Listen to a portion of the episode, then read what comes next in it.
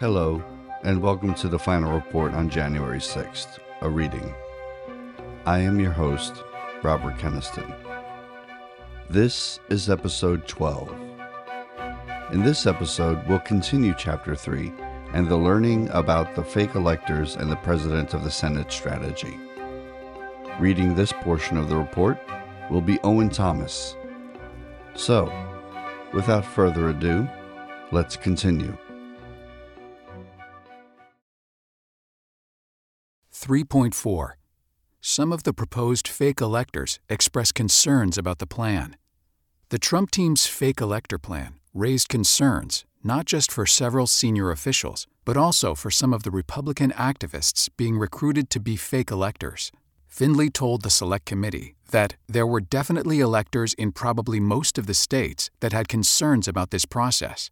After being tasked with reaching out to the potential fake electors, Findlay notified his colleagues on December 10th that a lot of questions are arising from them.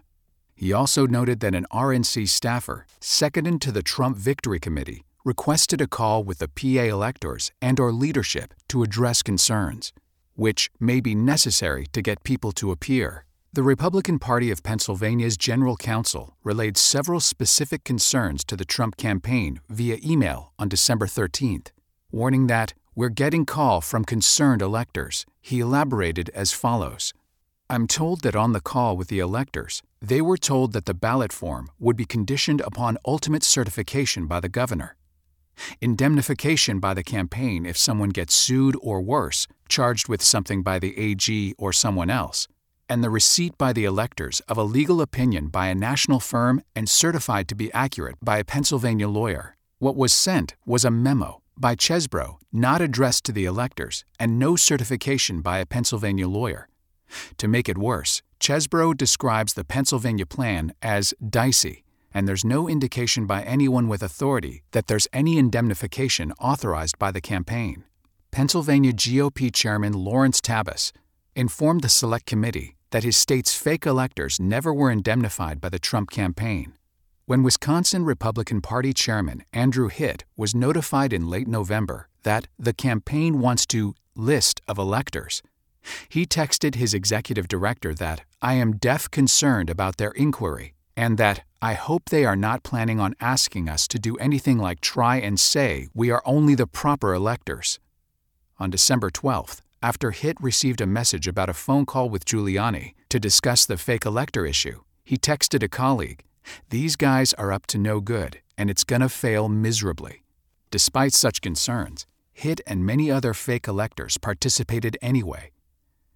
Even so, 14 of the original Republicans who had been listed as Electoral College nominees on the November ballot bowed out when the fake Trump electors gathered in December. Former Michigan Secretary of State Terry Lynn Land declined to attend, which the state's GOP chair, Laura Cox, told the Select Committee was because I think she just said she was uncomfortable with the whole thing and that she has her own beliefs.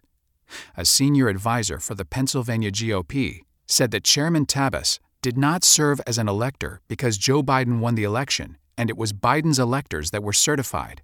Former U.S. Representative Tom Marino, Republican from Pennsylvania, said he backed out because I'm a constitutionalist.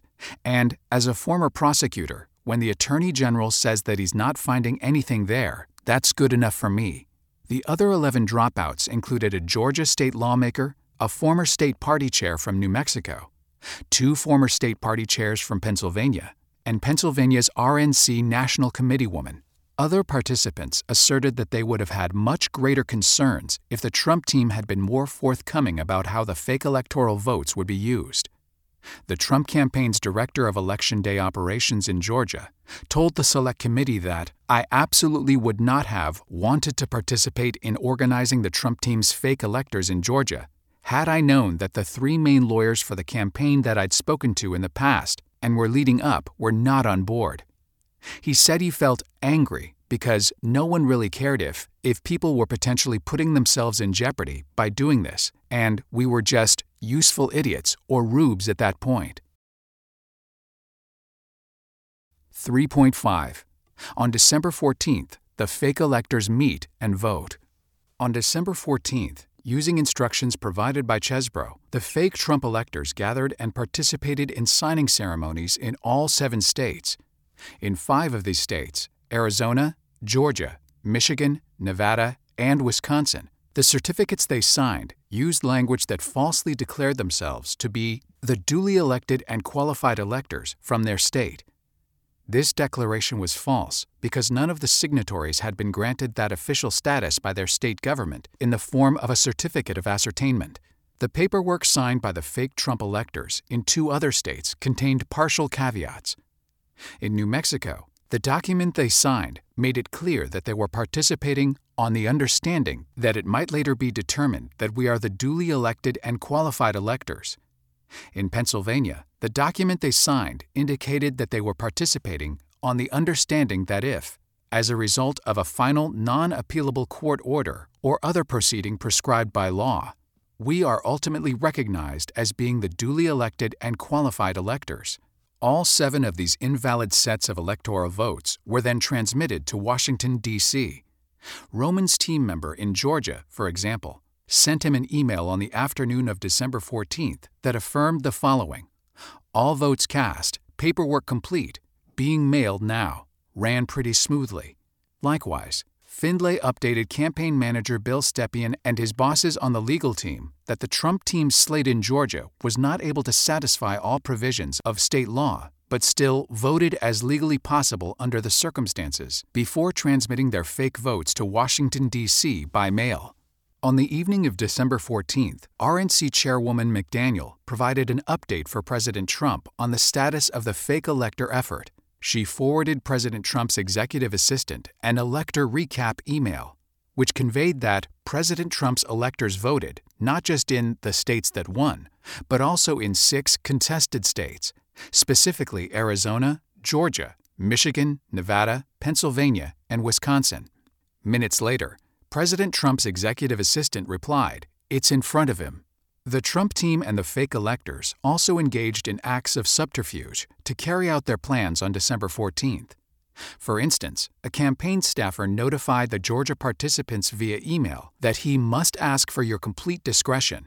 He explained that their efforts required complete secrecy and told them to arrive at the state capitol building and please state to the guards that you are attending a meeting with either Senator Brandon Beach or Senator Burt Jones. Indeed, Greg Bluestein of the Atlanta Journal Constitution reported that he tried to enter this group's meeting room, but a guy at the door called it an education meeting and scrambled when I tried to walk in. Former Michigan GOP Chair Laura Cox told the Select Committee that an attorney who said he was working with the president's campaign informed her that the Michigan slate for President Trump was planning to meet in the Capitol and hide overnight so that they could fulfill the role of casting their votes in, per law, in the Michigan chambers. She said that she told him in no uncertain terms that that was insane and inappropriate, and that she warned Michigan's Senate Majority Leader as a precaution. Instead, the group of fake electors in Michigan signed their paperwork inside the state GOP headquarters, where staff told them not to bring phones inside. 3.6 the fallout from the fake elector plan. In spite of the Trump campaign's efforts to give the fake electors' votes the sheen of authenticity, they failed. The U.S. Senate parliamentarian noted in correspondence by January 3rd that materials from the Trump team's supposed electors in Arizona, Georgia, Nevada, New Mexico, and Pennsylvania had no seal of the state, and no evidence votes were delivered by the executive of the state for signature by electors. And as a result, these materials failed to meet requirements of federal law. Similarly, the Senate parliamentarian noted that the Trump team slates from Georgia, New Mexico, and Pennsylvania appeared to violate another statute which requires the approval of the governor for the substitution of electors. Meanwhile, the documents from Michigan and Wisconsin did not even arrive to Congress on time, so they also had missed the required statutory deadline. Several of the Trump team's fake electoral slates also failed to follow state rules specifying where they were required to meet. In Georgia and Wisconsin, state lawmakers or their staff appeared to have helped participants gather inside their state capitals.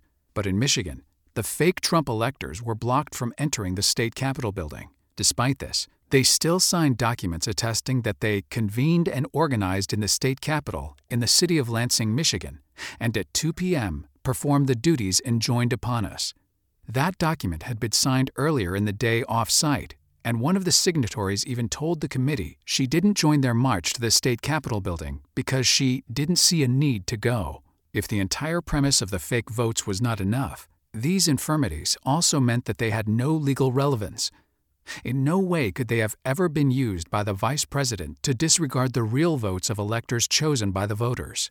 In the weeks between December 14th and January 6th, President Trump's team continued to embrace the idea that the fake electoral votes had a purpose. Although Giuliani and White House speechwriter Stephen Miller made public comments on December 14th, suggesting that the uncertified Trump votes were merely contingent, that pretense was dropped in short order. For example, on December 17th, White House Press Secretary Kayleigh McEnany said on Fox News that in numerous states, there had been an alternate slate of electors voted upon that Congress will decide in January. On December 21st, President Trump and Vice President Pence each joined parts of a White House meeting in which members of Congress from the Freedom Caucus encouraged the Vice President to reject Biden electors from one or more of the seven contested states. And days later, Eastman cited the existence of the fake votes in an email to Boris Epshteyn, a member of the Giuliani legal team writing, The fact that we have multiple states of electors demonstrates the uncertainty of either. That should be enough. As discussed further in Chapter 5, that email contained Eastman's two page memo proposing a strategy for January 6th based on the incorrect legal theory that Vice President Pence could assert some authority as President of the Senate to prevent or delay the election of former Vice President Biden during the joint session. Eastman's memo relied on the fake votes which the memo featured in the very first line. Seven states have transmitted dual slates of electors. When Eastman submitted his memo to Epshteyn, he also copied Chesebro, who had edited the memo and called it really awesome. By that point, Chesebro and Eastman were coordinating their arguments about the fake elector votes and how they should be used. On January 1, 2021, Chesebro sent an email to Eastman and Epshteyn that recommended that Vice President Pence derail the joint session of Congress. In it, he raised the idea of Vice President Pence declaring that there are two competing slates of electoral votes in several states, and taking the position that only he, or possibly Congress, could resolve any disputes concerning them. Two days later, Eastman completed his second major memo advising President Trump and his team on strategies for January 6th, again arguing that there were dual slates of electors from seven states, and calling for Vice President Pence to assert power to act as the ultimate arbiter, to take steps that could overturn the election, either by sending the election back to state legislatures to reassess, or by rejecting Biden's certified electoral votes from states in which there were also fake Trump electors. By early January, most of the fake elector votes had arrived in Washington, except those from Michigan and Wisconsin. Undeterred, the Trump team arranged to fly them to Washington and hand deliver them to Congress for the vice president himself. Freaking Trump idiots want someone to fly original elector papers to the Senate president, Wisconsin Republican Party official Mark Jefferson wrote to party chairman Hitt on January 4th. Hitt responded, Okay, I see I have missed a call from Mike Roman and a text from someone else. Did you talk to them already? This is just nuts. The next day, Trump campaign deputy director for Election Day operations G. Michael Brown sent a text message to other campaign staff suggesting that he was the person who delivered the fake votes to Congress. After sending the group a photo of his face with the Capitol in the background, Brown said, This has got to be the cover a book I write one day, and I should probably buy Mike Roman a tie or something for sending me on this one. Hasn't been done since 1876, and it was only three states that did it. The reference to 1876 alludes to a controversy during the election about certain states' electoral college votes. President Trump and his campaign apparently had assistance from allies on Capitol Hill for this effort, including Senator Ron Johnson, his chief of staff, and the chief of staff to Representative Mike Kelly, although Senator Johnson has said that his involvement in that attempt to deliver fake elector paperwork spanned the course of a couple of seconds. On the morning of January 6th, Representative Kelly's then chief of staff texted an aide to the vice president, Chris Hodgson, about hand delivering the fake elector votes to the vice president's team Before the joint session, a message that Hodgson ignored. Just following up, any chance you or someone from your team can meet to take the Michigan and Wisconsin packets. According to the office of Senator Ron Johnson, Representative Kelly's chief of staff then had a phone call with Senator Johnson's chief of staff at 11:58 a.m. about how Kelly's office could get us the electors because they had it. Shortly after 11:30 a.m., the Trump campaign's lead attorney in Wisconsin had texted Senator Johnson expressing a need to get a document on Wisconsin electors to you for the VP immediately. Is there a staff person I can talk to immediately? Senator Johnson then put his chief of staff in touch with the campaign to handle the issue. Shortly afterwards, Senator Johnson's chief of staff texted Hodgson Senator Johnson needs to hand something to VPOTUS. Please advise. When Hodgson asked what it was, the response he got was alternate slate of electors from Michigan and Wisconsin because archivists didn't receive them. Hodgson did not mince words. Do not give that to him, the vice president. He's about to walk over to preside over the joint session. Those were supposed to come through the mail. Those fake electoral votes, which the Trump team tried for weeks to manufacture and deliver, never made it to the vice president. But they would have been invalid even if they did arrive on time. The Trump team's activities were based on the false pretense that these fake electoral votes had a decisive role to play at the joint session of Congress and yet any such role that they could have played would have helped unlawfully obstruct an official proceeding that determines how our nation carries out the peaceful transfer of power between presidents. Indeed, as the joint session approached, Senator Mike Lee had expressed grave concerns about the fake elector effort in a series of text messages to one of the Trump team's senior legal advisers. Although Senator Lee had spent a month encouraging the idea of having state legislatures endorse competing electors for Trump, he grew alarmed as it became clear that the Trump team wanted the fake electors' votes to be considered on January 6th, even without authorization from any state government body.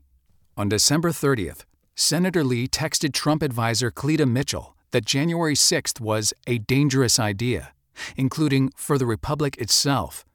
He explained that, I don't think we have any valid basis for objecting to the electors because it cannot be true that we can simply object to any state's presidential electors simply because we don't think they handled their election well or suspect illegal activity. Senator Lee even questioned her about the plan's dangerous long term consequences. Will you please explain to me how this doesn't create a slippery slope problem for all future presidential elections? This podcast has been a production of 2008 Studios under a contract with SAG AFTRA. Casting support services has been provided by Breakdown Services. The recordings herein are property of 2008 LLC. Any inquiries to collaborate or contact can be sent to info at 2008.com. That's info at 20 08.com. If you enjoyed what you just heard, please feel free to share this podcast.